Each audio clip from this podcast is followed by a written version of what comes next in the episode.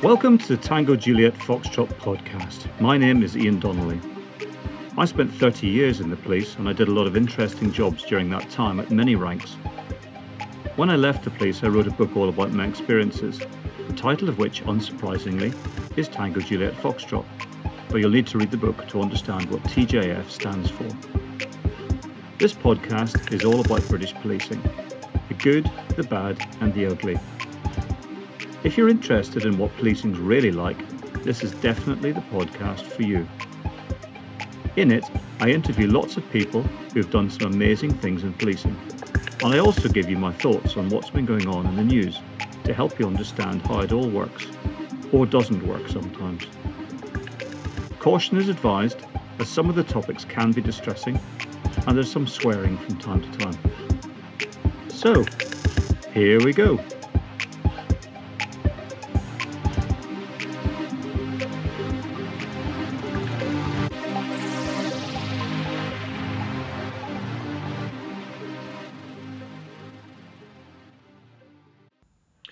Hello, folks. Welcome to episode 59 of the Tango Juliet Foxtrot podcast. Hope you're all well. I thought I'd start with um, a recording of Sir Mark Rowley addressing, I suppose, the people of London as well as his own officers and staff. Um, I find it a remarkable speech, uh, actually quite emotional in a weird sort of a way. But rather than me blowering on about it, I'll let you listen to it. We're here to serve the public, and I'm optimistic, despite our current challenges, that we will succeed in renewing policing by consent. But speaking plainly, the Met has let you down, and in particular, we've let two groups down. Firstly, those who feel unsafe and are losing their trust and confidence in us. That's most clear with black Londoners, with women, with the LGBTQ plus community, and with people with disabilities. Second, we've let down the heroic, dedicated majority of police officers who feel let down by leaders, by regulators and politicians for not setting them up to succeed in their chosen vocation. My clear mission is to reform policing by consent. We can only do this by standing shoulder to shoulder with those we serve, being honest about what we need to fix, and listening to those groups that we fail to protect. At the heart of this lies five themes of reform. Firstly, our standards will be higher. I will be ruthless about removing those who corrupt our integrity. Secondly, we will build the strongest community policing model this city has ever seen. Third, many Londoners and victims of crime feel our day-to-day service is not good enough, not reliable enough. We must prevent and detect more crime. We must get the basics right. Fourth, many officers feel disillusioned. They face an increasingly blurred mission that distracts them from their police work and serving the public. Fifth and finally, we've seen the world around us repeatedly reinvented over the last few years by new technologies. Policing must do the same if we're to succeed in this modern era. By the end of this year, we will have already made progress against these five themes. We will demonstrate to you that we are serious about reform and renewing policing by consent. But ultimately, my pledge to Londoners, my pledge to you, is to deliver more trust, less crime, and high standards. So I don't know what you thought of that, but uh, I've got to say, I was really, really impressed with that. Really impressed, and um, I think he's absolutely nailed it there the messaging was spot on in terms of addressing uh, the people of London and, and arguably the people of the UK because of the central role that the Met plays in the life of the country, uh, but also to his staff, who, as you know, um, and I've talked about it ad nauseum, I've written about it ad nauseum, that police officers nationally and I think particularly in London because of all of the attention that they've been receiving for all sorts of reasons, good and bad, mainly bad, uh, are really feeling thoroughly fed up with it all. And hardly a day goes by that I don't get contacted by someone who is seeking my advice about uh, what they should do, whether they should stay in the police or whether they should they should go. Um, but interesting there that the focus is now turning very much towards a better service to victims of crime, to uh, a clearer sense of what the priorities should be, and a real commitment to uh, improve standards.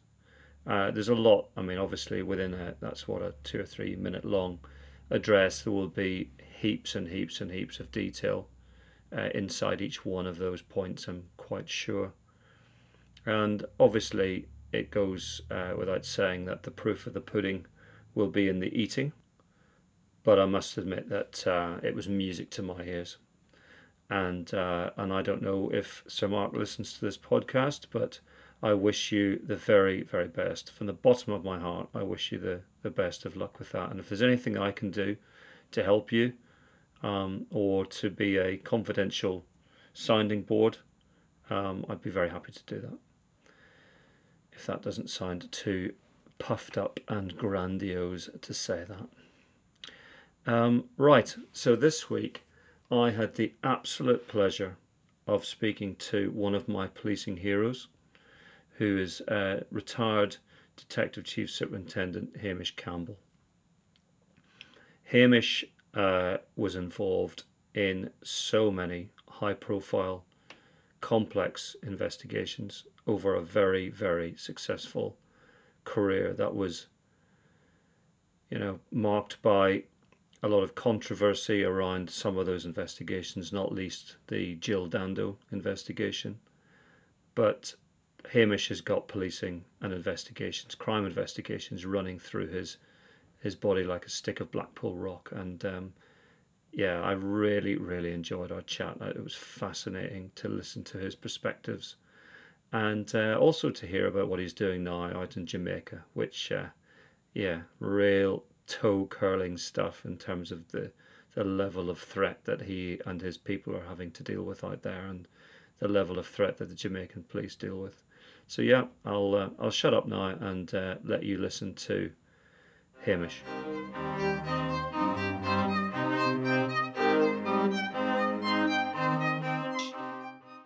Hi, Ian. Can you hear me? Ah, look, I can even see you and everything. Look at that. Yeah. Are you the man that never sleeps? I think no, I did that normal time because you got confused But what I do.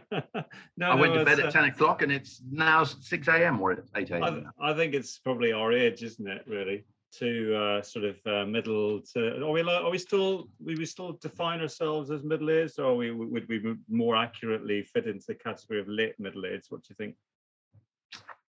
we're not middle aged any longer.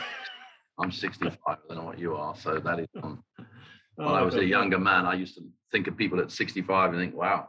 Let's uh, let's pretend we're 35 then, shall we? But uh, listen, um, really great to see you, and um, you know to you agreed to come on the podcast. It's great, and um, I'm really looking forward to chatting to you because um, without sounding, I'm trying not to sound like I'm going to blow smoke up your ass here, but um, you're kind of one of my sort of um, one of the people I've really looked up to over the years, you know, as a investigator and a great sort of um, ambassador for policing, really. So, uh, so yeah. Well, thank you.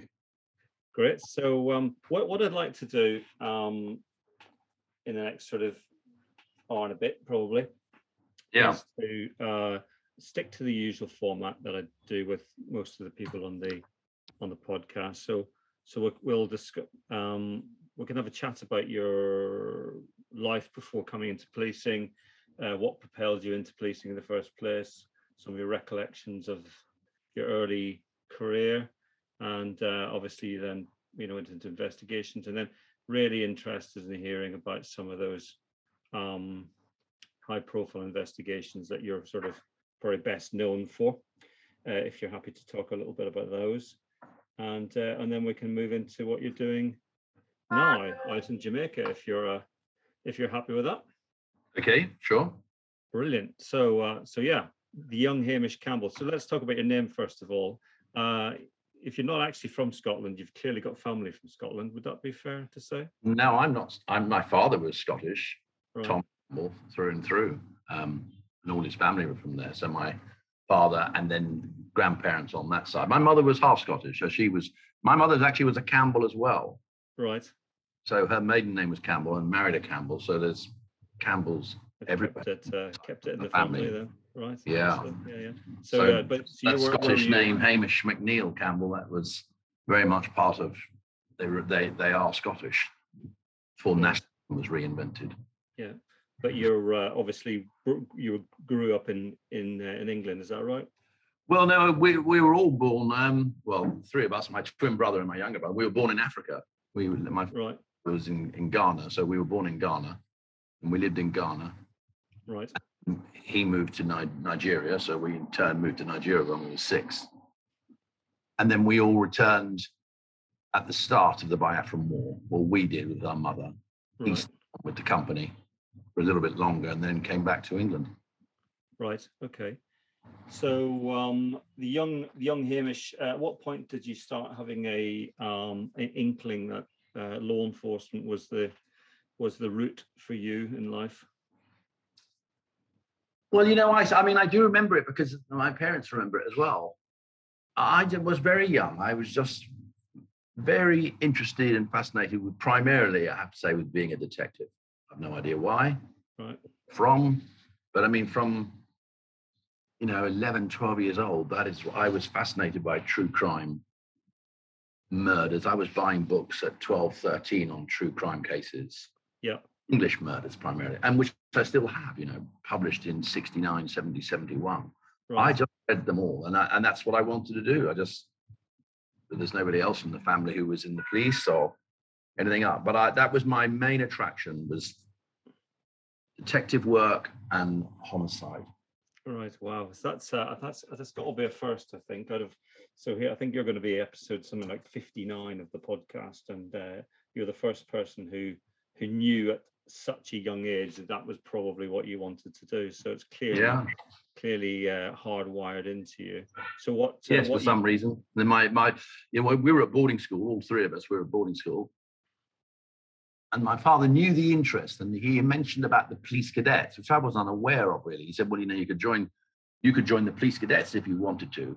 Because I wasn't, I wasn't university, you know, I wasn't, I wasn't graduate stuff or material like that. Um, I said, "Well, yeah, that's very interesting." And initially looked at, um, we lived in Derbyshire then, right. up Buxton, and we looked at Derbyshire Constabulary, or I did with my father. Mhm. But I just wanted to join London Police. Right. Good. I lived in London, although my, my, my aunt lived in London with her two children, so our, our first cousins. So I knew, I just knew London. I just somehow had to be London. So I went to Derbyshire, had a, a day with other recruits, potential, and I said, you know, I still want London. He said, well, join the Metropolitan Police Cadets. And, and of course, the Met Police Cadet Corps at that time was the pool, the, re- the reserve pool for the Metropolitan Police. I mean, they were all, we were all young boys. Mhm. But the, at that stage, the Metropolitan Police in 1974 was 5,000 officers short. You know, that was that was the critical issue, you know, from the 60s onwards, pay for. Yeah. And so the Metropolitan Police was a feeder in, was a guaranteed feeder into the Met Police. Yeah. I joined it, I wasn't even 17.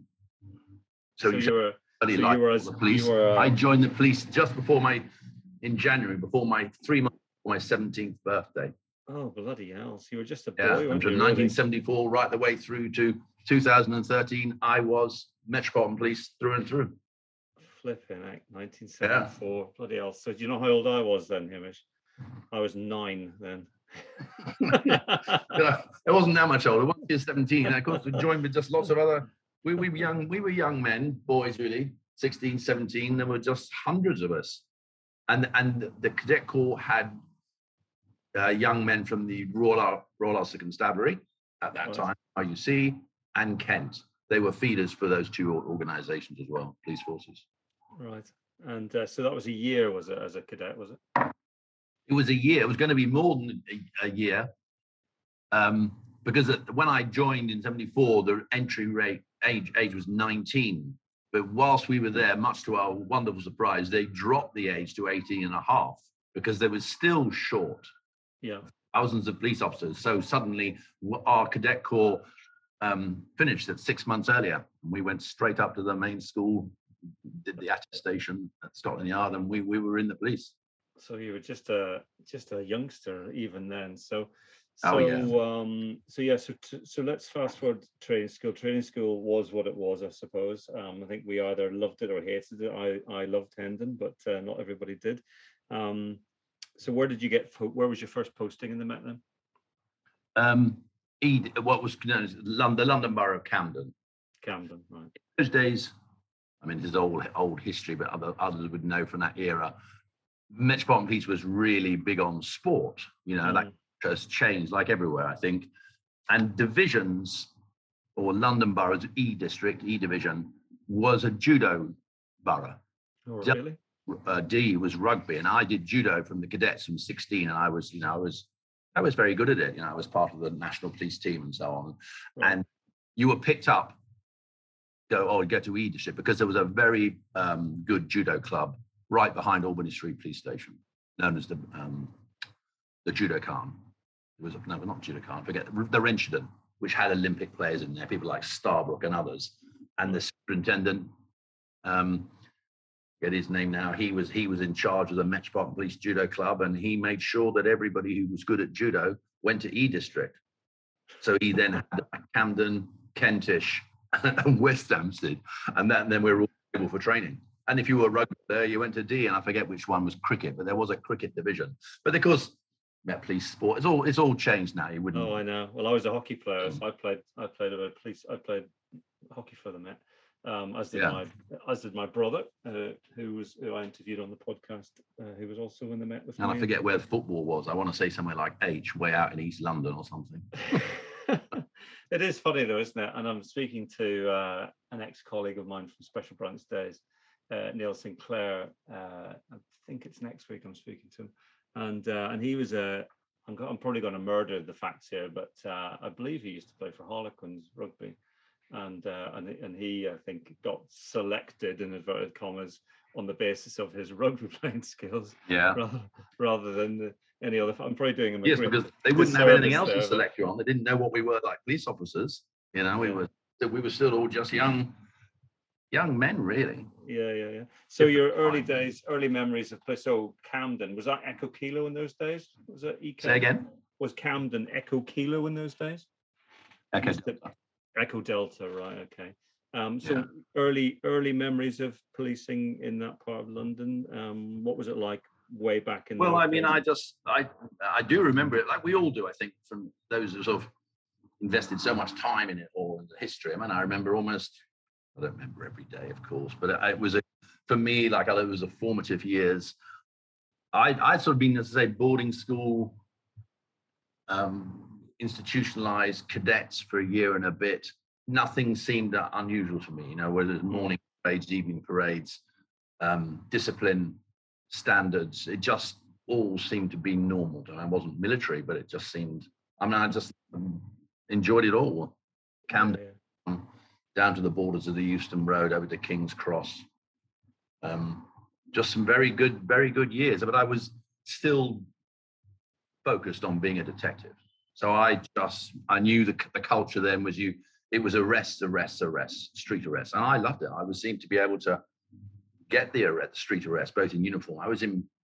I moved into plain clothes very quickly. So 1975, six. I was operating with others on a crime squad by 77, 78. Two charges then. And then 79 was made as a detective.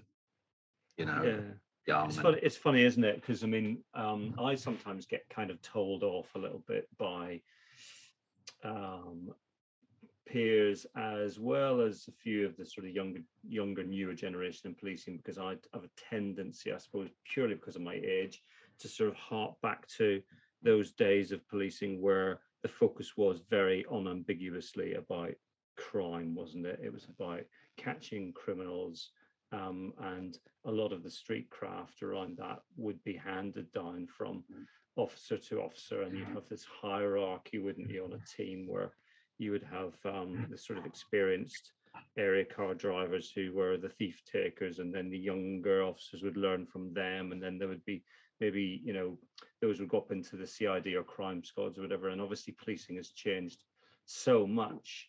Um, but I, I do still, I suppose, hanker after those days. You know, those days when policing was unambiguously about catching criminals. right? Yes, I mean it seemed to be, but without I always try to avoid looking at it through some nostalgic rose-tinted spectacles. But it was, it was very much focused, as you say, on on crime. There was nothing else really to be focused on. The uh, all those modern, new, and correct other thinking hadn't emerged. You were Yeah. we were officers. There was we didn't have a car. I can remember the radios arriving where we all got one each. You know, there was still there were there wasn't they were there, but we nothing was there was no one else. There was you had to patrol Yeah. and you did have to learn how to arrest people, and arrest was the choice.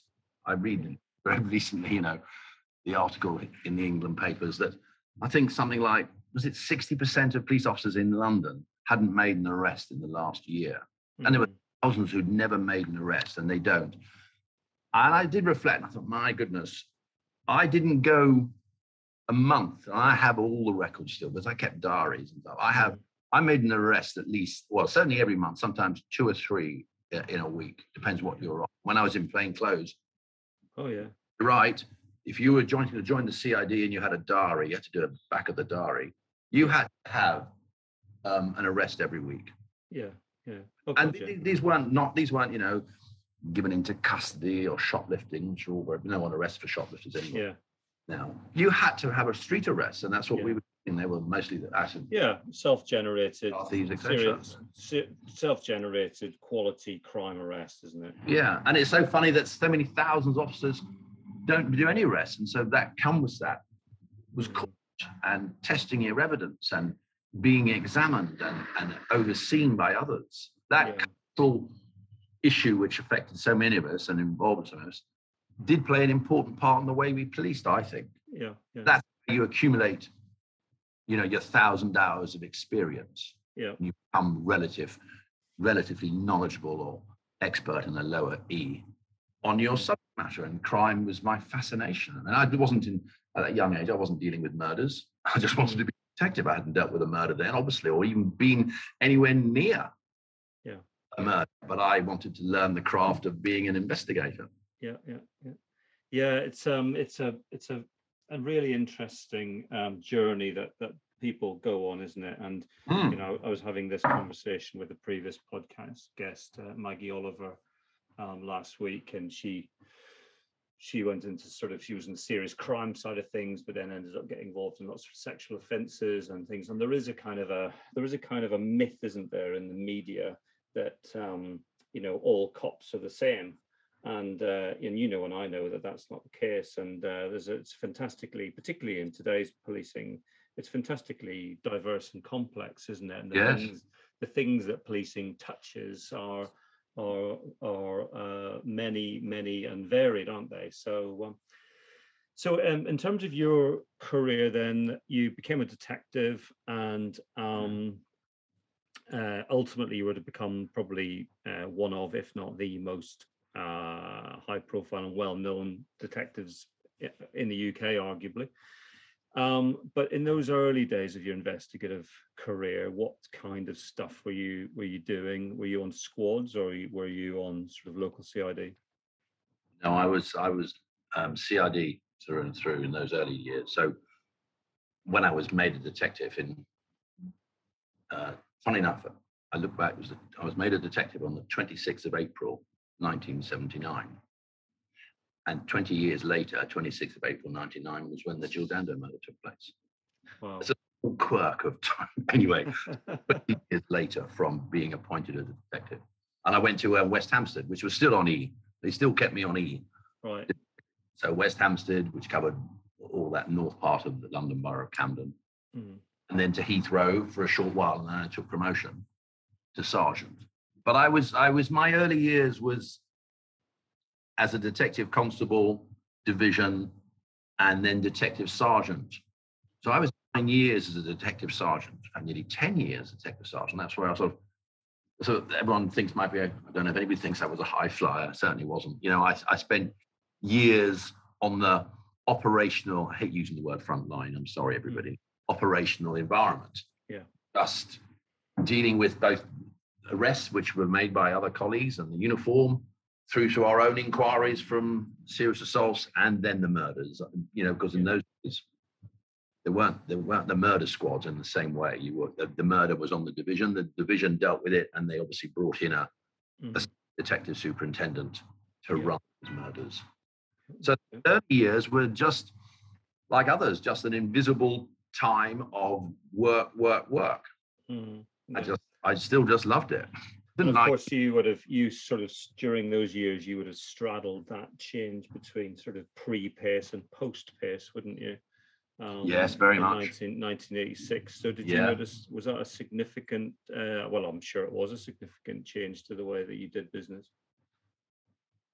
It was. I mean, I think well, it was. It was significant. There's no doubt about it. There was. We we were sort of in the in the change and witnessing the change. I, I mean, for me, I think it was it was better because Pace did actually provide a, a greater structure. I mean, there was there was um malpractice. There was corruption. There was Mm. poor performance by many. Mm. When I here, I can see it again here.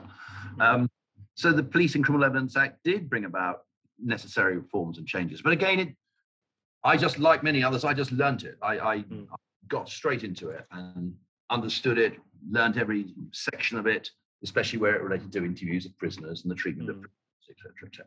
Yeah, yeah. When I joined in 1989, and um, you know, it was pre tape recorded interviews. So I, you know, in my earlier days, earliest days, it was, you know, con- contemporaneous notes of interviews and um, Yeah, bloody typewriters, for God's sake, you know. I think the, one of the best things was, was the introduction of tape recorders, though. yeah, And I just thought that was the business. I mean, yeah, yeah, I believe it now, bringing in tech, but the, the sitting and writing out questions and answers, which laid itself open to considerable um, okay, yes, for some. Um, poetic license, shall we say? Yeah, but the audio, audio recording, then of course you had the next problem. Well, who's going to transcribe this audio recording? So you're, you only move the problem of time and, and case accumulation and evidence to a, to a different level. But nevertheless, it was better. Yeah, yeah, definitely. So let's. I wasn't, uh, I wasn't so long as a constable. So 79, I forget when I was promoted, 80, 83. So 79 to 83, I was a detective constable, mhm, um, Right. 82 rather. And then I did interchange for one year. At that stage, you had to return to the to the uniform branch, which I actually loved. I loved being a uniform sergeant down in Battersea. Oh, but I that's- see. You, you went south of the river there. Did you did you get a nosebleed when you went south of the river? no, I think I live south of the river actually. No. Yes, just yeah, just the, on, out to the west. Oh, right, okay. And then- back in, then from then on in after 83, back to detective sergeant, and then the rest of the time was I never never went back into uniform. Right. So, um, when you, because you're obviously best known, I suppose, uh, certainly amongst police officers and and uh, and the media, for your role in very high-profile murder investigations. So, when did you sort of move into that type of world? I suppose. Well, I suppose it started on on homicide, major homicide. Although at Chelsea detective sergeant, there were the usual, as I say, divisional murders which we dealt with and we all wanted to be on, which I was on. Chelsea didn't actually have, fortunately, very many homicides. Hmm. But um, and then Hammersmith more. I was a detective sergeant at Hammersmith. But then I went to the um, what is now the counterterrorism command, but there was the anti-terrorist branch there. Mhm. It was separated. There was two distinct areas in the Metropolitan Police. There's the anti-terrorist branch Hmm. and then special branch. Yeah. And I went to the anti-terrorist branch, which of course was at the period of the um, well, the, yet the second or third phase of IRA bombings, Mhm. London and elsewhere. So that was that was starting to see major uh, teams working not Yeah. in, under the yeah it was the old it was the new it was the Holmes um, system the Holmes Mhm. Holmes major inquiry system Yeah. was fully trained on that five week course in those days So, what, so what year are we talking about here? that was 1988 Right. Okay. So there's some pretty 19. unpleasant things going on. There Was that around the time of the Hyde Park bombing it was just after Hyde Park it was um, the deal bombing deal? the Right. Um, a number of bombings and shootings in, in London, a, a recruiting sergeant shot in North London, the blowing up of the Carlton Club. Yeah, Um, yeah. Major operation which I was involved in with others um, when down in the West Country in Wales, where a, a, an IRA found, uh, pyro arms dump was found by some farmers. And I remember that very clearly because, you know, Metropolitan Police anti-terrorist branch got involved and, a, and an operation all in the news because they were arrested and convicted. We we uh, set out to, to lay in wait for these IRA to return, and it went on for weeks and weeks and weeks. And none- I think most thought this isn't going to happen, but you- clearly you realise when you're a junior officer, someone does have some intelligence further up above you. Yeah. Yeah. You might be blind to it. And sure enough, they did turn up. You can still see them now. Convicted a man called McCoomon O'Dwyer. Yeah. Yeah. No, I I remember. I remember that job. Um, Yeah, was- they dug was- up the they dug up the guns, which would obviously been amended, and they were duly arrested. And I was I was the detective sergeant and the office manager for that case, which went to trial at the Old Bailey. But that I'm was really I'm trying to. I'm trying to think. There was. I'm trying to think now because I was special branch, but it was a bit later than that, and my brother was also special branch around that sort of time. I think he might have been involved in that job, but um, correct me if I'm wrong. I might be hmm. completely completely going off at a tangent here, but I believe that there was a couple who were murdered on a footpath in the very remote part of Yeah, the Dixon. West, West Wales, and I think there was some theory, wasn't there, that they might have stumbled across Yeah. a, a PIRA active service unit, but I don't think that was ever bottomed out, to my knowledge. It was. I mean, it was. I mean, that murder had taken place then. Right? Had it taken place? It hadn't taken. I don't know if it had taken place then, but that, that, that was the Dixons, Mr. and Mrs. Dixon, who were That's murdered. it. That's it. They, that, that man was eventually arrested, and he was, Was he? a few years ago. Yeah. All right. to do with the IRA, and it, was, it would be unusual for the IRA, perhaps. to Yeah, yeah. I didn't personally. I thought that was a and he was a prolific um, home invader, burglar, and had killed before. But he was eventually convicted of that case. That, that's right. Yeah, it's coming back to me now. Yeah, because the that was the one one of the theories, wasn't it, that that it was a provisional IRA team who had. Who they Yes, had one of the theories, and speculation which grows- you know. It's like all murders, and later on I realise that in the absence of facts or substance to really move things forward, everyone will speculate. Yeah, yeah, yeah. Speculation becomes almost in itself or truth. Yeah, yeah, not- yeah. and it's very difficult then to overturn views and thinking and prejudice on, on homicide investigations and can steer inquiries wrong. yeah, you know, definitely, and certainly. Just to look at it, why would, why would the IRA do that? Talk about some of that stuff uh, in a bit. So, so you, so yeah, so you were on, you were on what was SO thirteen anti-terrorist branch, um, the sister unit of, of SO twelve, which was ours, Yeah. which was what I was on. Um, And then three years there, and then from there, that was the last part of my. So I said nine, ten years as a detective sergeant. That was the last role as a sergeant, and then I from from the anti-terrorist branch, I took promotion right. to inspector, Hmm. and then became a detective inspector and went back onto division. How did you find um, police promotion processes back in those days? It was the dreaded, the dreaded sergeant and inspector's exam. What's your? Have you got a good memory? Because it's it was pretty much all about I memory in those. I was I was the worst. I mean, I, I told you I wasn't an academic, and I, when I when I took the sergeant exam the first time round, which you had to learn the police manual, it seemed to me by heart, which was ridiculous. Um, I failed it. I the sergeant exam again, I passed it and came right at the top because I learnt it all. Yeah. And then when I took the inspection exam, I passed it first time. Again, you have to learn that book, and then you had to be interviewed. And I failed it Oh. I, the next year and I passed it. In fact, there's only one promotion. if anybody who's listening who wasn't the police and still in the police, which I passed first time once only, and that was the chief superintendent. Right. The other promotion exam, I failed at least once and sometimes three times. Yeah. Well, I think it makes you. Uh, you know, I think I, I'm. I was quite similar. I was. I, I I did it the hard way as well. You know. Um, well, certainly I. I- I got through the inspect. I think you know, for inspector's first time round, uh, but then chief inspector. I stalled at chief inspector for a while. It took me a few goes to get chief inspector, and then. Yeah, so it's it's a bit of a lottery, isn't it? But Yeah. And it does seem that the police service, well, certainly the Met, I only have that experience, did keep changing the way Yeah. they they promoted and, and the criteria and, and the different standards and approaches. You, you could go from one year to the next, of course, which I did because I kept failing. Um, to a different set of rules and, and and engagements to conduct. It was and write reports out you know, of this sort of one of my previous one of my you had to write about yourself to an extent which was just farcical, really, when you look back. if, if senior Yeah. command can't figure it out, then Yeah, heavens I above. know. Well, one of my previous podcast guests, Bob Bird, uh, I think it took him seven or eight goes to become a superintendent. And uh, they were joking with him. The HR department basically said we had run out of questions, so we, we Exactly. Yeah, I know. to- Also, so formulaic.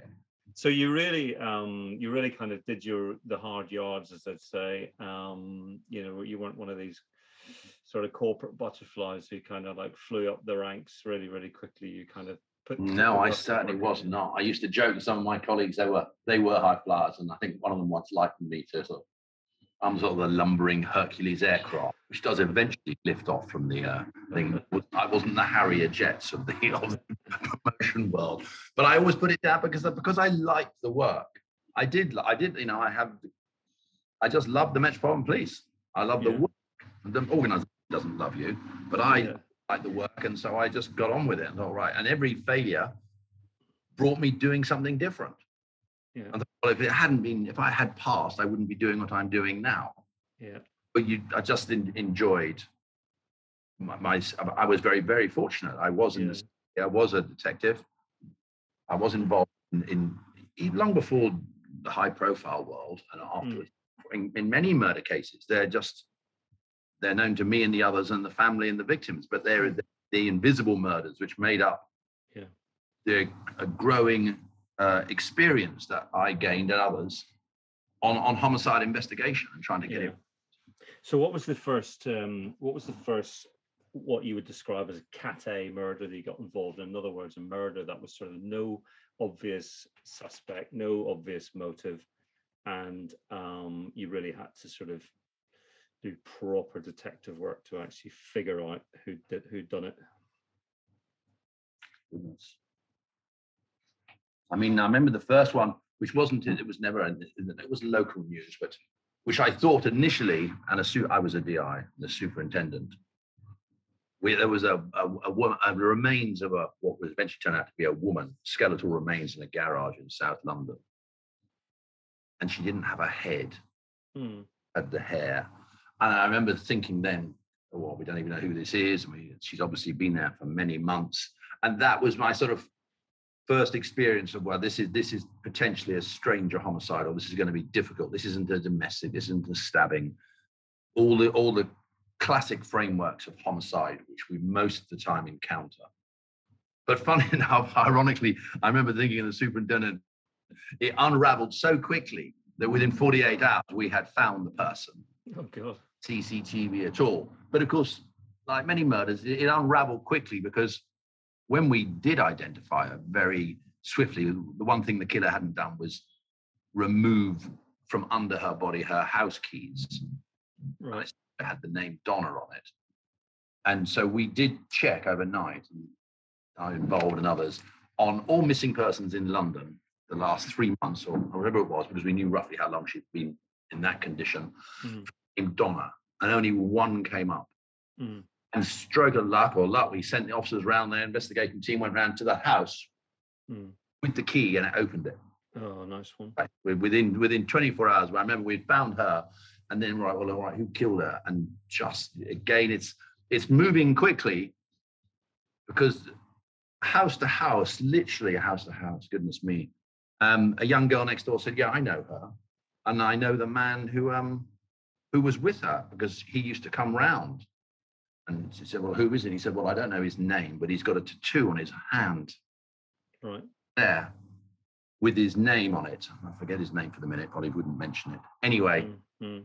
lo and behold, of course, that man with the tattoo on his hand who spoke with a Scots accent was at the crime scene when I was there with the superintendent. Really? I, I, someone grabbed And he had been he had been saying loudly, again, putting himself in the scene, and these are experiences which may be good or bad in terms of future inquiries. He put himself in, he said, Oh, I, I smelt something. So I, I I wondered what it was. So I came to have a look. And we obviously thought, well, thank you very much. And I remember speaking to him. So the superintendent, that was him. Well, I tell you, we found that house the next morning with a whole posse of officers. Brilliant. No, li- without, I mean, talk about timing. He had a suitcase in the hallway, without exaggeration, packed. His wife was there and his two children. He was ready to go. He was off to Scotland without his wife and two children. She, I can remember she couldn't understand how, why, but why are you going, Gordon? Why are you? Yeah, he said, I got to go. And we arrested him and he was charged with murder and he was convicted. And Fantastic. lo and behold, of course, he had a previous conviction for murder. He was on Brilliant. Love, um, I love, I love those sort of things when you know when it all sort of like comes down like dominoes really, really quickly. And I, I love those stories about the keys as well. I had quite a few experiences like that with keys. You know, you'd seize a key or you'd find a key Mm. hidden in a car under the under the mat or something, and and then a little bit of digging and a few bit of intel, and you'd identify an address, and you'd go around so excited to this address. You'd put the key in the door, and then when it opens, it's like you just want to give everyone a big high five, don't you? Um, Yeah, no, it's it was. I mean, and I think that experience, but and so many others that say the the, the, invisible mur- murders and homicide investigations were all a cumulative experience and learning. And we made mistakes even in that case. I mean, and I interviewed him, and he was, you know, I remember getting a commendation from the judge even because he he he spoke with a with a lawyer, but he lied. mm, Always used to say, "Give us a lying prisoner anytime." yeah, you want to box clever with the Metropolitan Police because I always used to think the Metropolitan Police not beyond the wit of any police force really to um to meet the challenge of criminals. And if they want to lie, Yeah. you go ahead and lie. And that's why lawyers will obviously say inevitably do not speak to the police because Yeah. they will they, they will you'll be caught out. Not I don't mean by me, I mean by really clever interviewers mm, on with facts and knowledge. And if you want to speak and try to box your way out of a potential criminal charge, go ahead. yeah, yeah.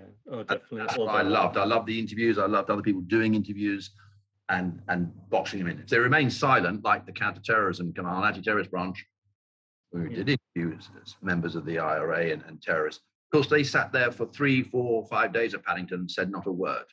Mm, that's right. Nothing you can do about that. Yeah, I know. You have to It's, move to the a- world of it's- Yeah, well, that's. The, I mean, it's interesting going back to those days that you're describing. Um, things have changed, as you know, so much, haven't they? Um, particularly around the use of technology. I think technology is probably the big one, isn't it? Really, in terms of, um, you know, and I used to I, when I was uh, a superintendent in my, my previous life, you know, before I left policing, um, I used to do an awful lot of covert authorities and technology. I, I make this point that it's a double-edged sword, isn't it? In the sense that on one hand, the exponentially growing volumes of data make managing that technology very, very tricky sometimes. But having said that, I would argue that unless you're some sort of unbelievable super spy or something, you are going to find it almost impossible to commit a serious crime now without leaving a fairly significant technological trail of breadcrumbs behind you, aren't you? Mm. I So- agree. So let's move to uh, so my the first time I met you, um, Hamish. Um, well, in fact, I believe uh, I met you two or three times, but you probably don't remember me because I was on the surveillance team at the time. Let's fast forward to 1999, April 1999, um, and the Jill Dando murder, which is you were the SIO for that, isn't that right? That was um, were you immediately the SIO on that job, or or did you take over from someone else? No, I, I was because by then I had I, the murder groups had been established by then. So I was a detective. What was I? I think you were DCI, weren't you? Chief inspector Mm. at murder team at, at, uh, central London. There were three central London uh, sites: Belgravia, Kensington, and Notting Hill. And I was the on-call for the central London piece out of Kings out of uh, Kensington. Right. So when and when we we, we had been dealing with other murders, obviously like all the other teams, we had other murder investigations ongoing, hmm and that was the second week of on call for me and the team. And then it would have gone to the other DI, and that broke that murder. Mm. Went down, and that was that was it. That was it was strange when you look back in in one way. I was the uh, SIO. Yeah, yeah. I mean, it's it's an interesting one, isn't it? Just the way that again. I say it's interesting, sort of the, the pot, it's pot luck, isn't it? Really, um, that you picked that up, and then, as I say, could so easily have been someone else, couldn't it? Um, Yeah, I used to think that. We all used to think that. It's just, I'm just going to close this door here. One second. yeah, yeah, sure. It's, it's to the outside. No worries.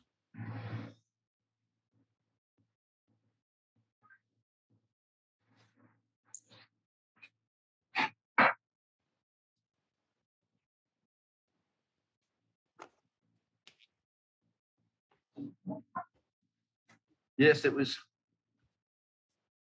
It was structured differently then, but that the- when when Jill Dando's murder occurred, it was, it was just two months after the Macpherson report had come out. But we all were aware of the Macpherson reports um, pending publication, you know, on the Stephen on the back of the Stephen Lawrence inquiry, and um, the way homicide was should, was to be investigated. Although we were following that route, we were, they you know, there were decision logs being made beforehand, Hmm. Uh, not quite in the detail that I wrote them out, uh, and others. So I, I just remained with it. But again, the structure was different. There was there was a chief superintendent for the whole of the murder command, Right. that area, but there was no superintendent. I don't recall a superintendent. Oh, there was a floating superintendent. There was, and but things were left as they were. It's, it's almost like, well, it's it's your turn, so you crack on with it. Yeah. There must have been sufficient faith in Yeah. to me that I was going to be able to manage it. Otherwise, they could have technically just said, "Well, Hamish, you're not, you're not ready." Supposing I'd just arrived, Yeah, yeah. that would So, um, so just to reprise, uh, reprise the kind of circumstances of that for anybody who's listening to this, who, who because the people listen to this from all over the world, and um, uh, as well as sort of younger people, I suppose, who who maybe haven't got the same memory of, of all of this. Well, now it's 22 years. So, um, so, so Jill Dando, um, very, very well known TV personality, BBC TV personality, one of the presenters of Crimewatch UK, um, prolific uh, across multiple genres of TV, um, much loved by the British public, um, uh, gunned down in cold blood on her doorstep outside her house whilst uh, walking into the house in April 1999. So describe what it must what it felt like to suddenly pick up an investigation of that nature because it was massive news, wasn't it? It was, it was, it was enormous. As I, I kept my own diary notes then, just as I did for all the other cases. I think I look back on it. I mean, I've done a number of interviews over the past, you know, television documentaries from way back in 99, 2000. And I lectured on the case on, on a number of issues, not about not about the accused person who was subsequently acquitted, but about the mm. case and investigation, high profile. And I think for me, although it was, it was enormously challenging and difficult at times, and it went on for so long, there was something about which I reflected on my past experience of homicide investigation. And I wasn't like others, I was a fully accredited trained SIO. I'd been on the various courses and more to come afterwards. So I'd, I'd had an understanding of homicide in, a sort of wider picture. And in, in one at one level, Jill Dando's death was a murder. Hmm. Away all the noise and all the media and the speculation and the hype and the rumors on, it was still the murder of a woman gunned down in the street. Mhm. To go through the same, I used to insist on it, we go through the same principles and approaches to this murder as we do to the others, and, and try to avoid and avoid as much as possible the rushing after bright, shiny gems of information, unless you- they're really good, um, and diverting away on other people's theories and suggestions. We need to we needed to, really control it because we had, well, my team had 14, 15 investigators only. Right. No detective inspector. There was no inspector. I was a chief inspector. Hmm. Um, but it had six sergeants. And that team had to grow. And by the end of the first week, or certainly by the end of the second week, the team was 60 strong. Oh, God. I hadn't led a team of 60 strong before. Mm, mm. And to manage the team, and then we got uh, got a, a acting DI in, um, Ian Horrocks. who came from one of the other teams. So it was it was both an internal issue and understand how to manage and control this team and coordinate everything, as well as the murder investigation. Yeah. And then me meeting upwards, talking upwards from the commissioner downwards, commissioner, assistant commissioner, deputy commissioners. Who was the commissioner at the time? Was it Condon? Yes, Sir Paul Condon. Hmm. Yes, and then Sir John Stevens took over at the time when um, there was the ultimate arrest. So it was was it was immense uh, stress in one way, but it occupied my mind day in day out, as others, Hmm. for over a year. And the thing is, here you are asking the question 22 years later. Yeah, I know. Isn't Every it? year it goes, it's anniversary. I mean, the, those early years, no, I don't think there was a week. There wasn't a week in that year where that murder wasn't referenced somewhere in the papers. Yeah, yeah, yeah. And then Yeah. 2000, an arrest, the trial in 2001. Hmm. And then it, it settled because the man was initially convicted. And then it went for a review in the CCRC, and then it went back to appeal. And the years just kept going on. And it's a the case which has therefore stayed with me every year since then. And then television documentaries and Hmm. I'll do this or make comment on that. And there's a new there's a new bit of information or something. It went on throughout the rest of my, my career, that particular case, which was extraordinary. Yeah. Um, I Yeah, so I, I worked, uh, we were brought in, um, I was a surveillance um, photographer on a special branch surveillance team. And I think Yeah. we were, I think we were brought in and briefed by you one evening. um, Okay. On uh, one of the, one of the Nicks in West London, somewhere Kensington, somewhere like that. Yeah. And, um, and I think it was, um, so we were on that for a good few weeks, I think. Uh, and I took loads of pictures of, of, of Barry George, which all went into the. Oh, in the, you know, in the surveillance period. yeah, yes. in, in the evidential into the evidential Yes. World. Um, yeah, so it was a weird one that because obviously typically we were doing counterterrorism work or national security work, and, Mm. then, and then we were brought in to support you on on that job. Um, so yeah, I I sort of you know was. I became incredibly familiar with Barry George, you know, during that period, Yeah, that's um, interesting. Yeah. um, and I took many, many photographs of him. Yes, I um, see. I mean, I recall some of them. Some of them were even used at the um, or one was used at the trial. Yeah, yeah, yeah. So it was a weird. one. I actually tell a funny story. I didn't say which job I was involved in. In my book, I described how one summer day I was sat in the back of my van in um, Kings Road, I believe, Ken Ken High Street, maybe one of those. Sweating my nuts off. I was in the back of the surveillance uh, van. It was boiling hot, and I was literally stripped down to my underwear because it was so. It was like being in a horrible sweat box Mm. and um and uh, I was I was that was that job I was photographing him he was coming out of a a building of some description I can't remember what but I remember wiping having to wipe the sweat out of my eyes trying to you know and trying to clear the viewfinder from the camera because of it was just horrible horrible being stuck in the back of those flipping vans but um but yeah so I I imagine uh I'm probably stating the obvious here Hamish but I imagine that must have been very um, difficult for you to go through all of that period of um, you know the conviction and then the appeals and then the overturning the conviction and then sort of I suppose effectively being back to square one again in many ways. I mean, how did that feel? It, I'm, I was very, I'm very philosophical about it. I'm very philosophical about many things. I think that's, that's. I don't want to say lively, but that is just the way it is. Hmm. Uh, we, we, we as we as investigators, as, as a police force, police service, were required to investigate, and I think we did it to the best of our ability at the time. I mean, it was, it was overseen and scrutinized so much. It had a first, the, the, the major homicide reviews had started then. So we were reviewed within two months. We were reviewed a year later. Of course, when we came towards moving to any, any charge, the Crown Prosecution Service and in particular the Treasury Counsel barristers, boy, I had great much admiration for. They reviewed it all. And then we had a review, it's a sort of review, I call it a review, somewhat tongue in cheek, because we had a three day voir dire with Mr. Mm. Michael Mansfield, QC, cross examining me for three days in the witness box without the Mm. jury.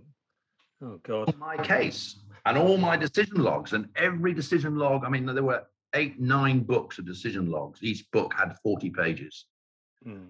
That was a sort of review because, and I used that. That's what I used to use for learning and training. You know, you, you can go along swimmingly all your police career. It doesn't matter what career it is, and never be tested. Mm. And John Stevens used to say this. Sir John Stevens, a commissioner. Everything can go smoothly when you're not being tested, and no one's saying, "Well, why did you do this? Why did that?" And then you meet, you know, the professionalism of a both prosecution counsel, who sort of test you gently, but Mm. still brutally, and then the defense counsel. Well, what, what about this? And then that was the review. Then the judges, and then the jury's review. So it, it was always a review, but I was very philosophical. Mm. I used to say to the team, you haven't done anything wrong. At least sincerely, sincerely hope you haven't done anything wrong. That was our mantra. If you've done nothing wrong, you're just plain, transparent, and honest with Mm. we did this work. That's it. Yeah. But it was a very illuminating test of situations from that case that, you know, I carried on with murder for a short while and then went back into, well, eventually I was homicide commander, detective chief superintendent. It's that case which was critical to sort of my further learning and understanding of things. And then that's why I presented and lectured on the matter in- Mm. principles and processes and leadership and command of case management Mm. and then understanding where errors are made and can be made um, Mm. across a whole range of homicides in London. And when I was Yeah. under the chief superintendent for the murder, you know, I saw hundreds of murders. Mm. At the teams monthly, they knew my routine, going around to all the sites, listening to their cases, trying to assist where I can, without interfering. That was the lesson I learned also. Don't interfere with senior investigators. Try to guide, Mm. Mm. Yeah. give some mentoring, but don't start suggesting how the investigation should be done, unless it's so, you know, wrong. Yeah. But they- Yeah. Yeah. Big learning experience for me, and it did. It put me in a different level of thinking about policing and homicide investigation. Yeah, I think there's something there, isn't there, about um, that willingness to be uh, open and transparent. I think some police officers see that as a sort of a threat, was actually they should probably see it as a as a as an opportunity, isn't it? It's an opportunity for learning, and it's an opportunity for self-reflection. And um, none of us uh, are are without fault, are we? You know, we're Not at all. we're all human beings, aren't we? And uh, and I think, um, yeah, where I see people really digging themselves into a hole sometimes is when they've made a uh, a decision which is probably not a good decision, and then they will. Um, rather than reflecting and saying actually on yeah I, I i can see where you're coming with that and on on on, on with the benefit of hindsight i don't i think i probably would have done something different um but at the time uh, that was my decision and uh, i thought, you know I, I think it's when people try to defend the indefensible it becomes a problem Yeah, if you're just plain wrong, and that's why I mean I did my decision logs in that matter and that approach was. Well, I remember the judge saying they they were meticulous, but they but I knew where this case was going. I had a sort of foresight. Whether somebody was arrested or not was irrelevant. Hmm. It was going to be if we didn't solve it, it was going to be scrutinized to death. Um, if we did solve it, it was going to be scrutinized. It's Hmm. so I was I was writing with so in that in mind. So well, why are we doing this? Why are we not doing that? Why was all articulated Mm. Mm. on suspects, arrests, media strategy, general administration, every, everything. And Mm. It was a useful, I think, I hope. Ten years afterwards, I I lectured at Hendon, you know, within the SIO Senior Investigating Officers course, to many many up and coming detective inspectors, the chief investigators, um, with that in mind. So I brought the books along and I explained this, that, and rationale and some of the learning points and legal issues, which I think did help. I mean, that's what it was at the end. You have to, you know, I used to say, we're no, we're not the future. You're the future. So you need to just learn from this. Mm. Homicide was about using narrative learning for others, and I was part of the National Homicide Working Group when I was a detective chief. And I used to go where we met up in the north of England, and all these other senior homicide detectives, other chief superintendents, attended, and we used to give lectures or they would give lectures on their certain murder cases, solved or unsolved. So we could all come to an understanding on the latest techniques, technology, phones, IT, forensic, as well as the flaws. And the Mm. best talks were the ones where the errors were made. Yeah. Yeah. And then then you learn that, not, as you say, nothing is, we're not in, uh, infallible. We are infallible, rather. Yeah. Um, and we have to learn from these issues Yeah. Yeah. Involved. Definitely. the bodies which have been disposed of and so many cases and that accumulative knowledge you know i think helped me and by giving back to others in my latter years of homicide because the metropolitan police homicide command for my money of course um, was first class. Mm. they were dedicated men and women at almost every at almost every level or every level no matter what role they were doing. They just wanted like i did when i was younger to a be involved in homicide investigation for whatever motivation but more importantly to solve it. Mhm. became a challenge. And that's, you know the latter years of when i was in the murder command there weren't so many murders i mean it's, for a population of 9 million it was my last year there were only 100 homicide 100 murders which is Mm. Yeah. Yeah. Gosh. They, gosh, um, have changed they were almost there. all solved and, and very quickly Mm. understood as an organization through intelligence, informants, source hand, everything. Very quickly, almost, almost I'd say 85% of those homicides were instantly recognized for what they were and who was responsible. Might not have custody, but knew who. Yeah. And I think the modern homicide investigator now is a very different job from what I had. It's very much as you were talking earlier, IT, phones, CCTV, analysis, data, the social media world Yeah. it is, is used to a fantastic extent to bring down and have these street homicides, stabbings, events solved. Mm. Is not, Yeah, I wasn't really my world, that one. I wasn't really, had one or two street stabbings, of course, and so on, but not nothing like what it seems to be now.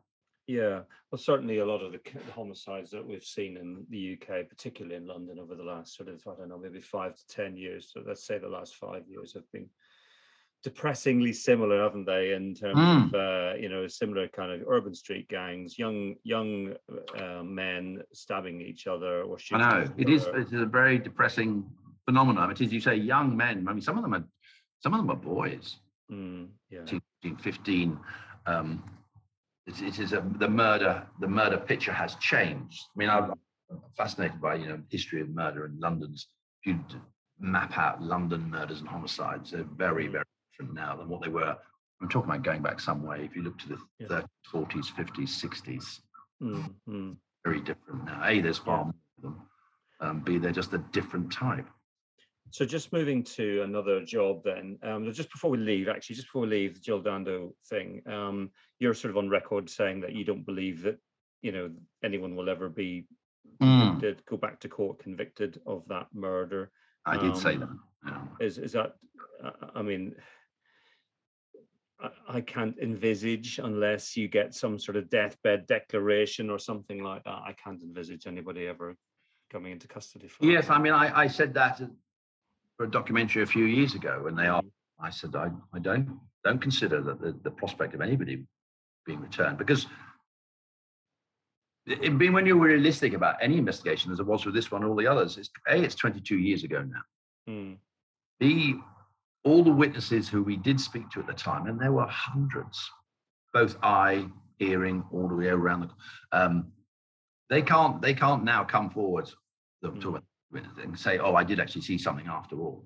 Yeah. And we're always left with what were we left with? And even at the time of the trials, counsel would say, what is it we've actually got? mm, Well, we don't have any fingerprints. We don't have any DNA. We don't have any CTV. We don't have any mobile. We got we had two eyewitnesses, one of whom has actually died now. Um, so, what would bring the matter back before the court? As you say, someone comes forward, and we used to say, you'd need to produce the gun, mm, mm. But- and and the gun would need to match what is still within, you know, the forensic laboratory, the casing, yeah, yeah, so the bullet.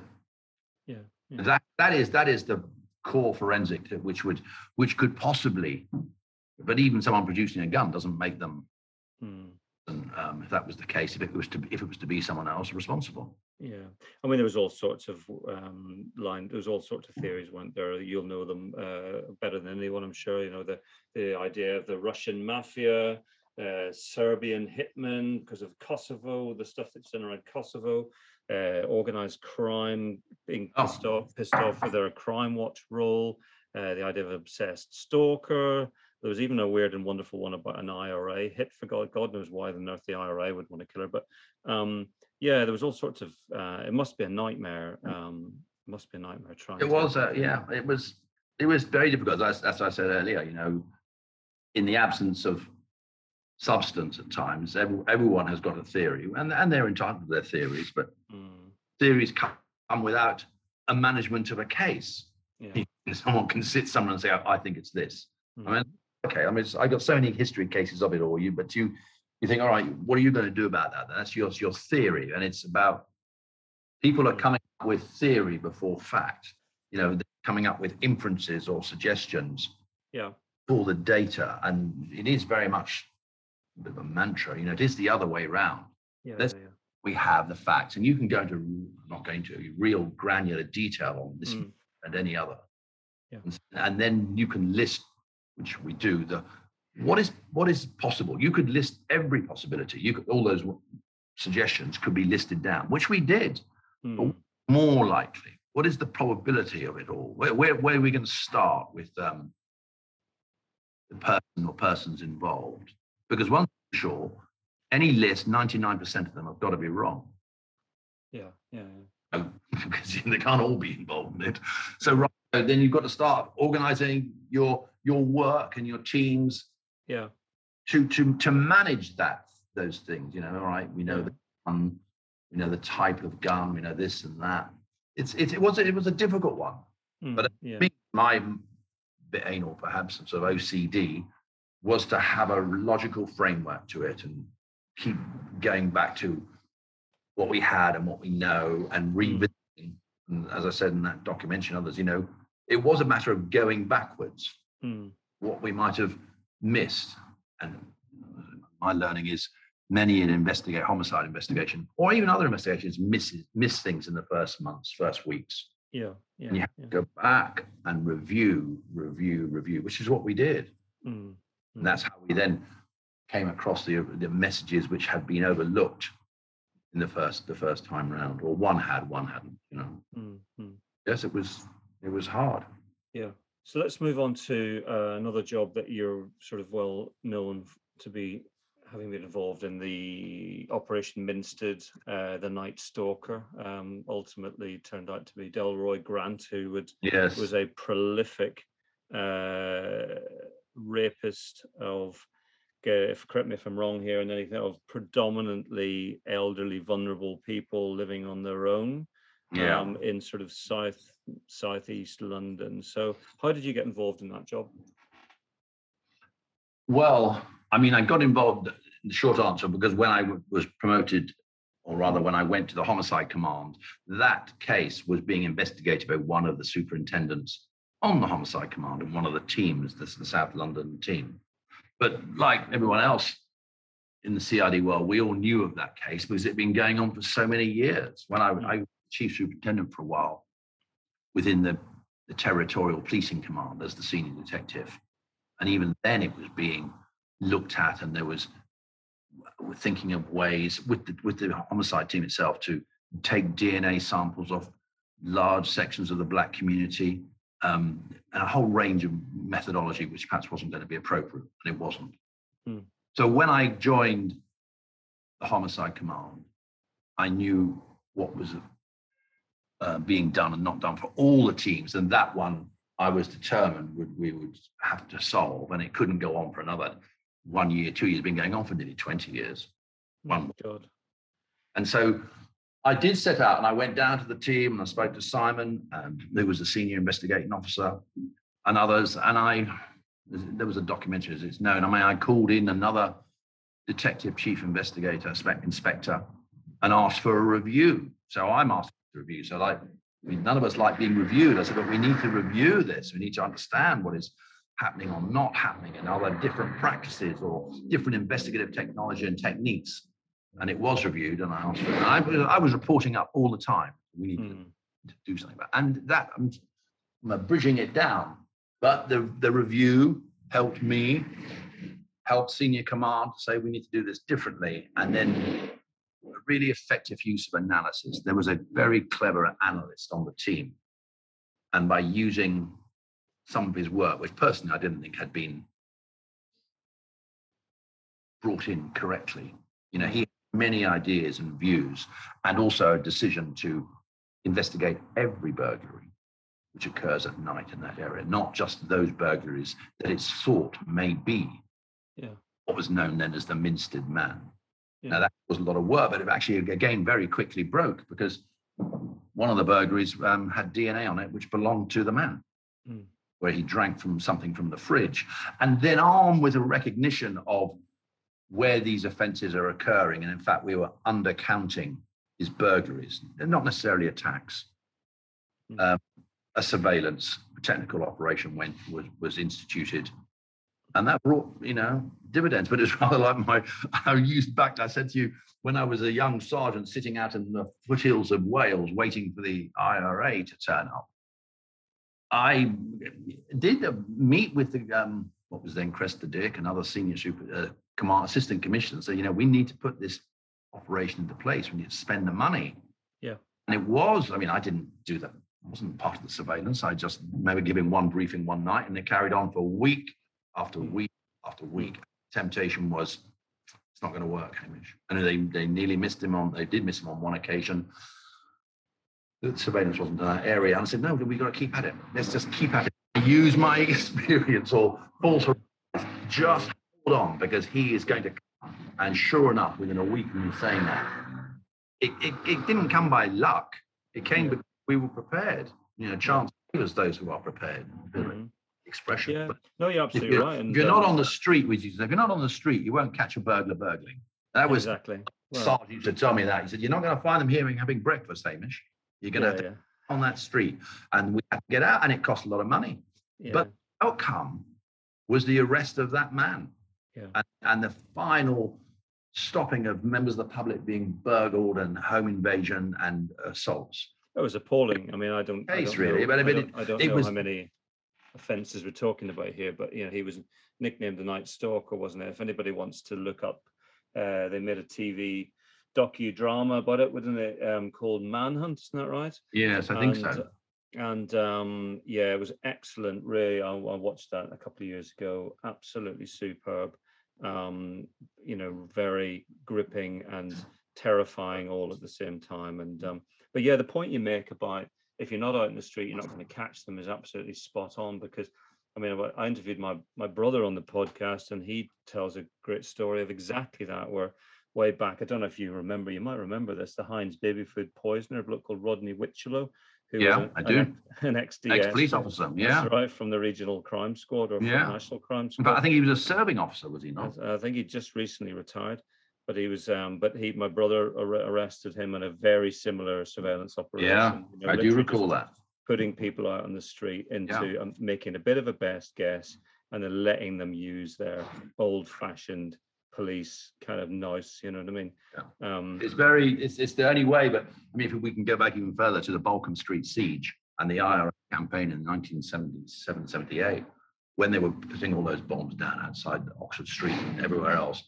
And so, I mean, I was just a young constable. I was actually in plain clothes on the crime squad. But the decision was, you're going to put, they're going to flood London with police officers and, and the little likes of me and others put your uniform on, Hamish, you're back. You're no longer a crime squad. And we were all on the streets. And that is how the Balcombe Street bombers were caught because they did drive-by machine gun shooting on that restaurant up in uh, Belgravia. Um, there were so many police about. It was intercepted, chased, and then the four IRA went into Balcombe Street. But I was just, it's, it's interesting, a sort of policing philosophy. In the end, there's one way to, to sort something out, and it's just flood everything. Yeah. Very, very expensive. Can't go on forever. Mm. The criminals prepared to carry on within that framework. Mm. You're, you're a good chance of catching. It's definitely. like falling, isn't it? Yeah, definitely. Throw a large Um, net out, you're bound to pick something up. Yeah, absolutely. And uh, at the risk of sounding as if I'm rattling through these jobs, um, I'm just really interested. There's another job I just want to touch on, which was the really bizarre and mysterious death of Gareth Williams in 2010. So he was uh, employed by the government communications uh, headquarters GCHQ, and I believe he was on secondment to the Secret Intelligence Service MI6. And then his body was found very tightly packed into a um, sports hold or like a North Face sports hold, I believe. Um, so you got brought into. Did you come in to review that job, or did you pick that up? No, again, it was it was is when I was on the detec- the detective chief superintendent for the homicide. Hmm. The same way as Minstead was was in my domain. So that case was, as, and Maddie McCann, when we, we started up the review on that with the team. So all these other cases come in the latter part of my career when all homicide sort of fell with under my remit. But the mm investigator was a an, another DCI, Detective Chief Inspector, Jackie Sebire, hmm. and she investigated it. But I, I, you know, took a more not hands-on in the investigation, but hands-on in relation to supporting her and engagement with the security services mm. links through because it became political with a small p yeah. with senior command. That was my role and function there, and to make sure that had and she had the resources rather like Minstead and others, do you have the resources? Have we got everything that's going to meet this, the needs of this inquiry? So that's mm. was involved in it very much. And I, so that, some reason, so, I guess it's at the coroner's inquest. I can't think why, but I did.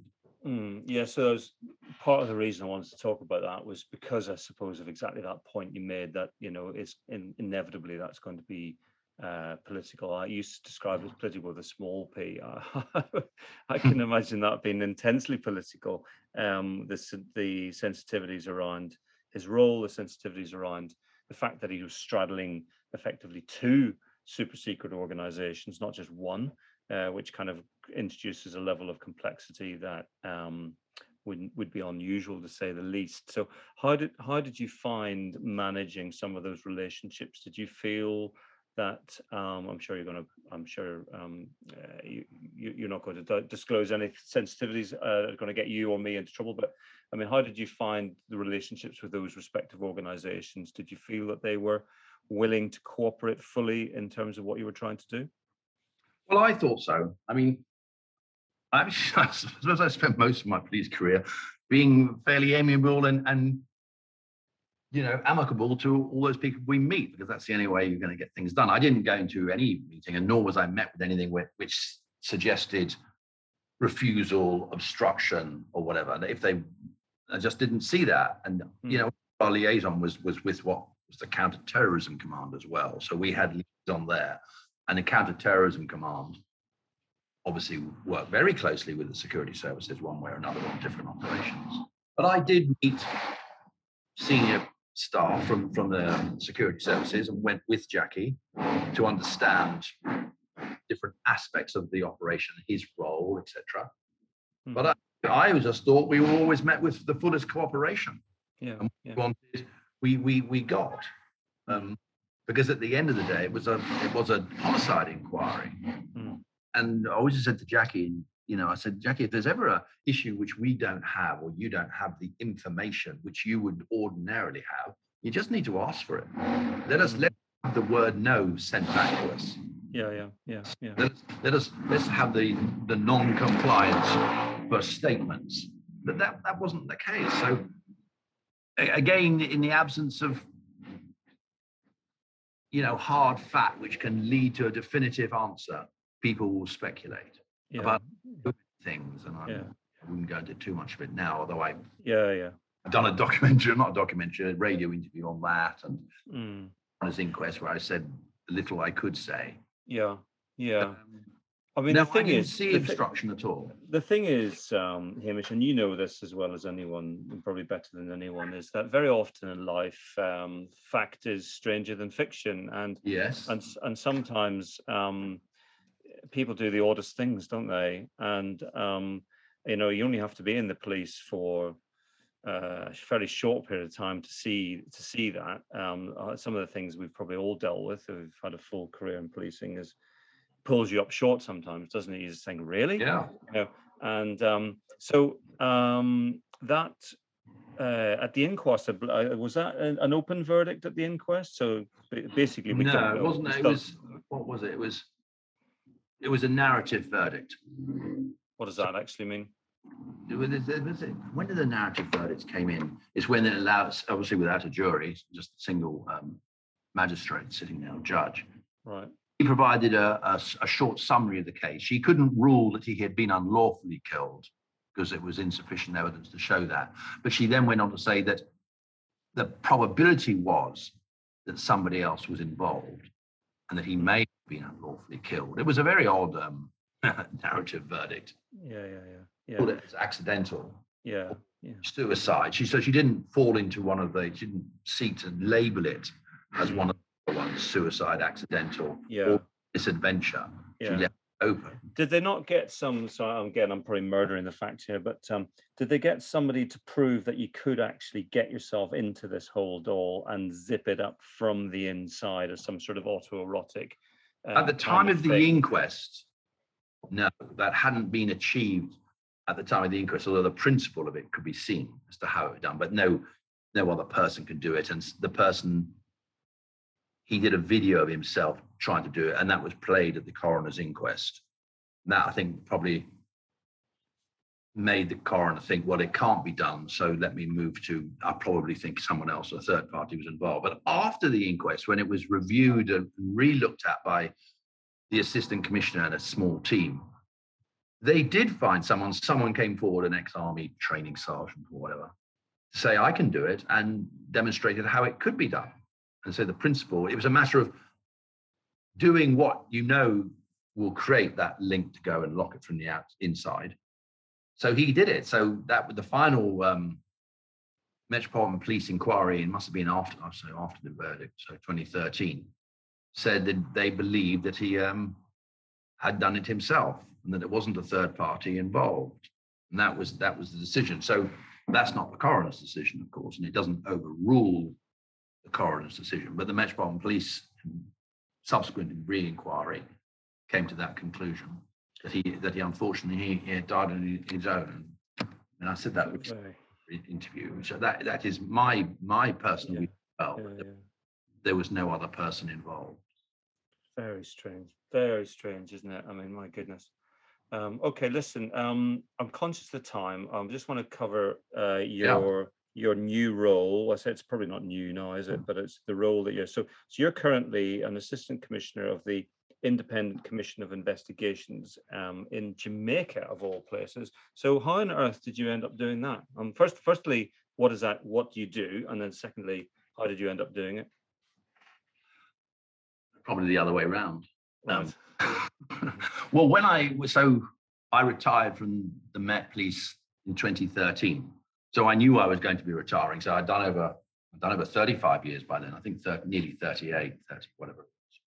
So I'd retired later than many of my peer group, and was obviously older.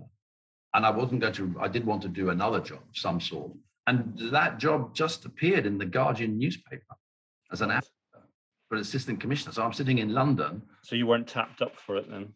No, no. I I, I rang here. Um, funny enough, I spoke to a, a, person out here who was in the Met and had been in the Jamaican Constabulary Force for some years as a deputy commissioner. And I rang him to say, hey, to understand about you know Jamaica, of course, and the, the, the role because it was a newly formed organisation, only been two years earlier.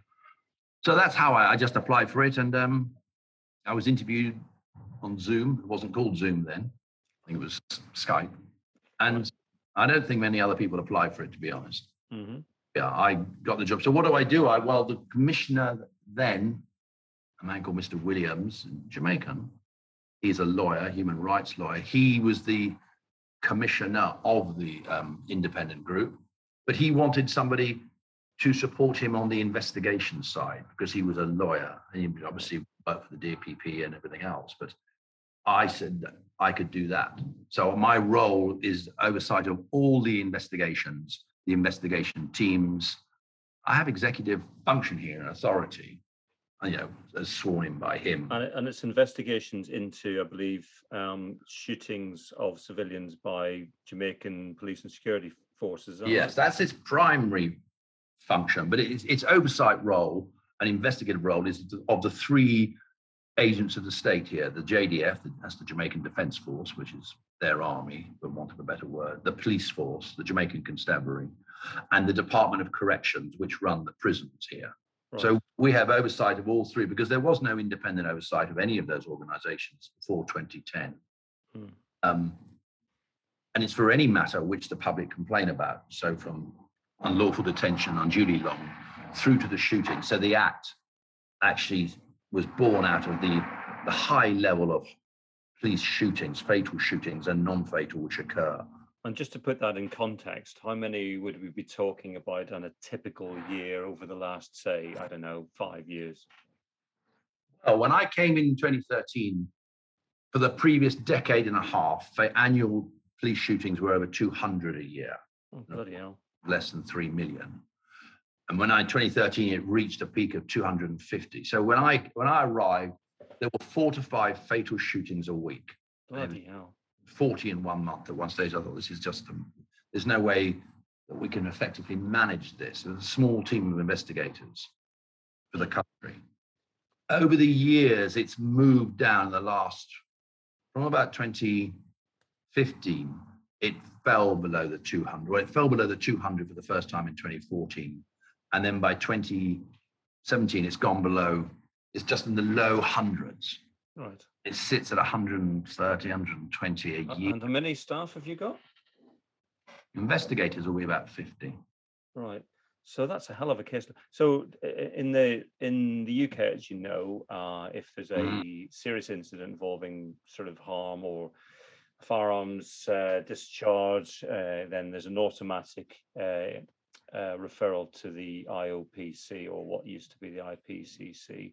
Um, yes. Is that the case? Is there an automatic referral to you for every case, or do you only get involved at the request? No, they have to, under the act, they have to inform us of forthwith of every, um, every shooting incident, whether it's Right. fatal, non-fatal or a discharge of firearm. And so it's, it's every day, Right. literally every day. I mean, in the last week, there's been six or seven fatal shootings. It just, Mhm. it goes Oh on. God. So typically, typically, um, describe the, I I might not appreciate that, it's just, you know, how long is a piece of string, but, um, what are the typical circumstances on most of these? Well, depends which story you're listening to. because this, this is this is the sort of more sensitive area of issue. Well, I report and we report quarterly on on all these shootings, but the the, the one account from the security services will be encounter with gunmen.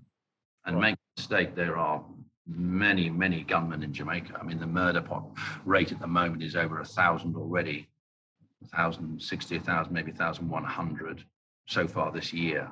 It will exceed last year, and last year exceeded the year before. So there's a lot of crime, there's a lot of violent crime, a lot of most murders are by gun, and the are encountering some of those gunmen either by random spontaneous events because they're coming across them, and they are, or they're doing armed operations or seeking to intercept on intelligence. So those encounters will almost inevitably result in Yeah. certainly an injury and, and a death. And then there's the second set of those individuals who are mentally disturbed, mentally unwell, not armed, guns, sometimes unarmed. You know, and we, we we report this publicly. It's in our on our website. You know, the the number of people who are actually shot and injured or shot and killed who don't have a gun, those who have a weapon at all of any sort, Hmm. those who are mentally ill, and it's it, it just is a large number.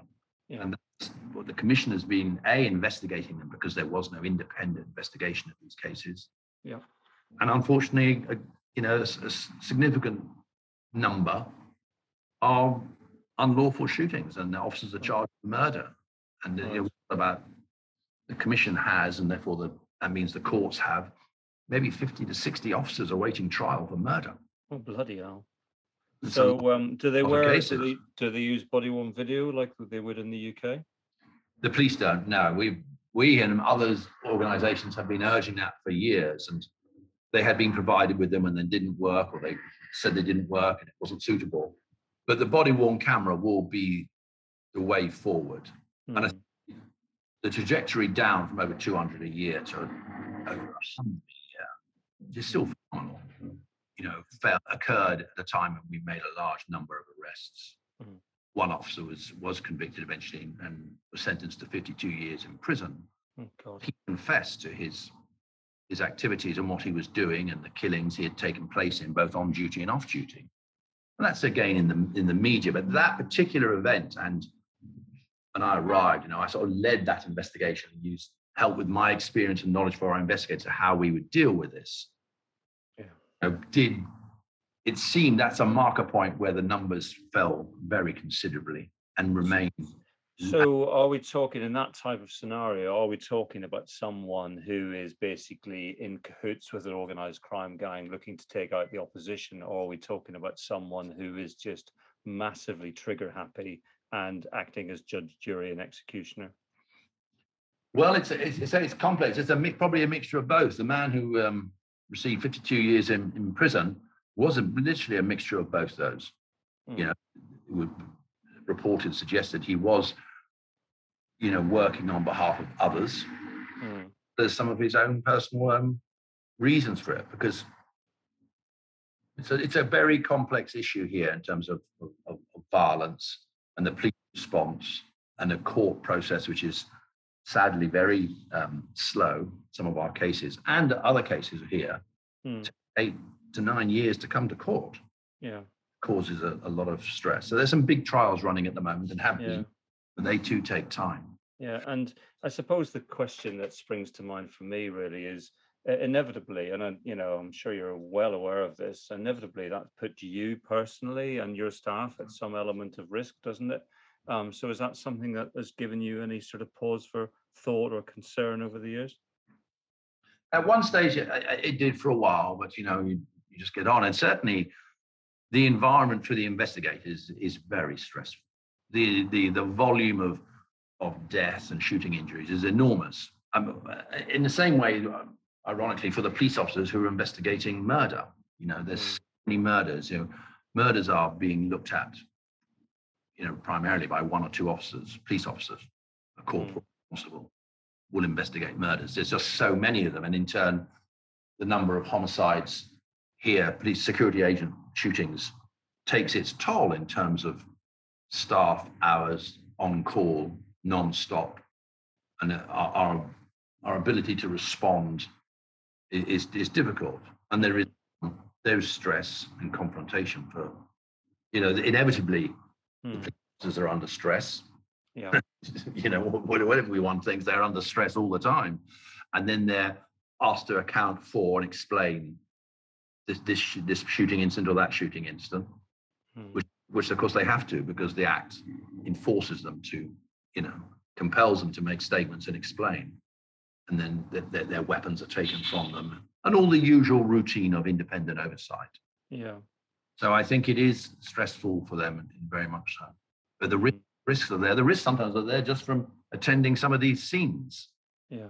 You know, they're very Very volatile. which are volatile, yes, and which the police themselves. Well, we rely on the police to, to tell the teams whether they should be going to those scenes, Mhm.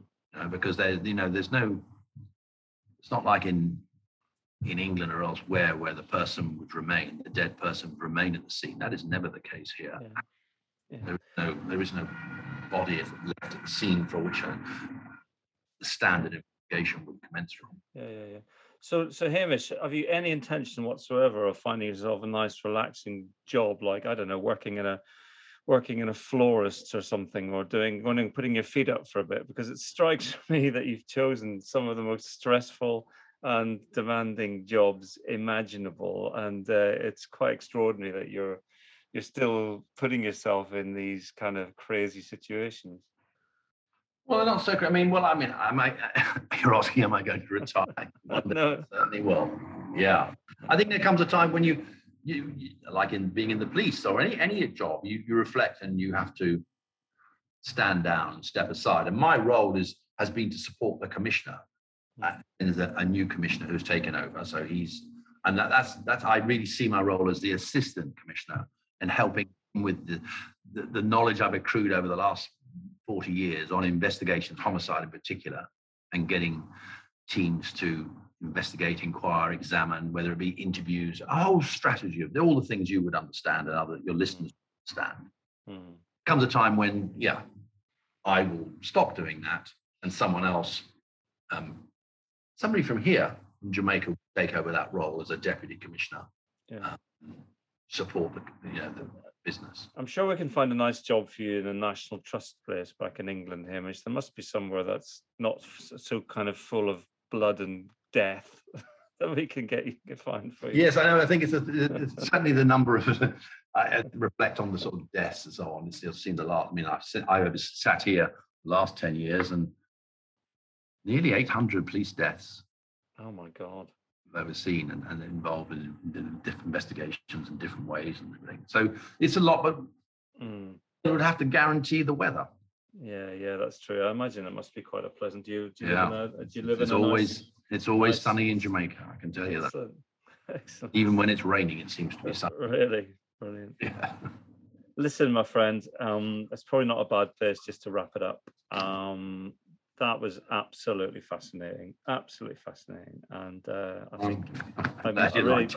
I really, it's such a privilege talking to you and um, to see you looking so well and obviously massively engaged and doing, still doing some incredible stuff. Uh, take my hat off to you for everything you've done, everything you're still doing, and uh, yeah, thank you ever so much for your time. Well, thank you for in, in, inviting me and asking me to be on your podcast. It's, it's interesting, as you said in your email, reflecting. Because we all go through life just quite happily just getting on. Then you think, actually, what was that about? And yeah, that no, I think people, uh.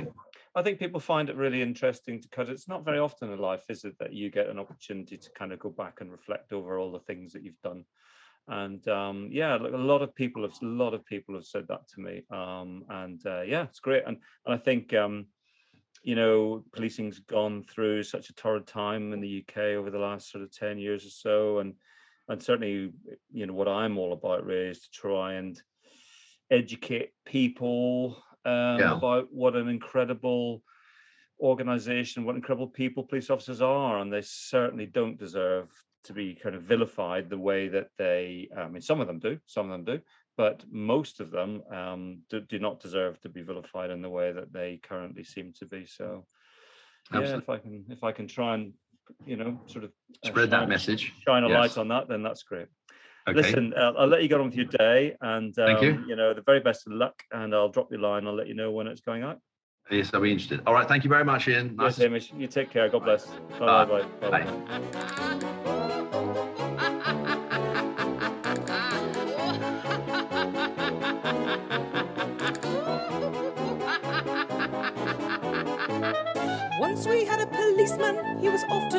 Street. We used to smile and wave at him while walking on his beat. But now we never see him, it really makes us frown. No longer do we feel that we're the safest street in town. Oh.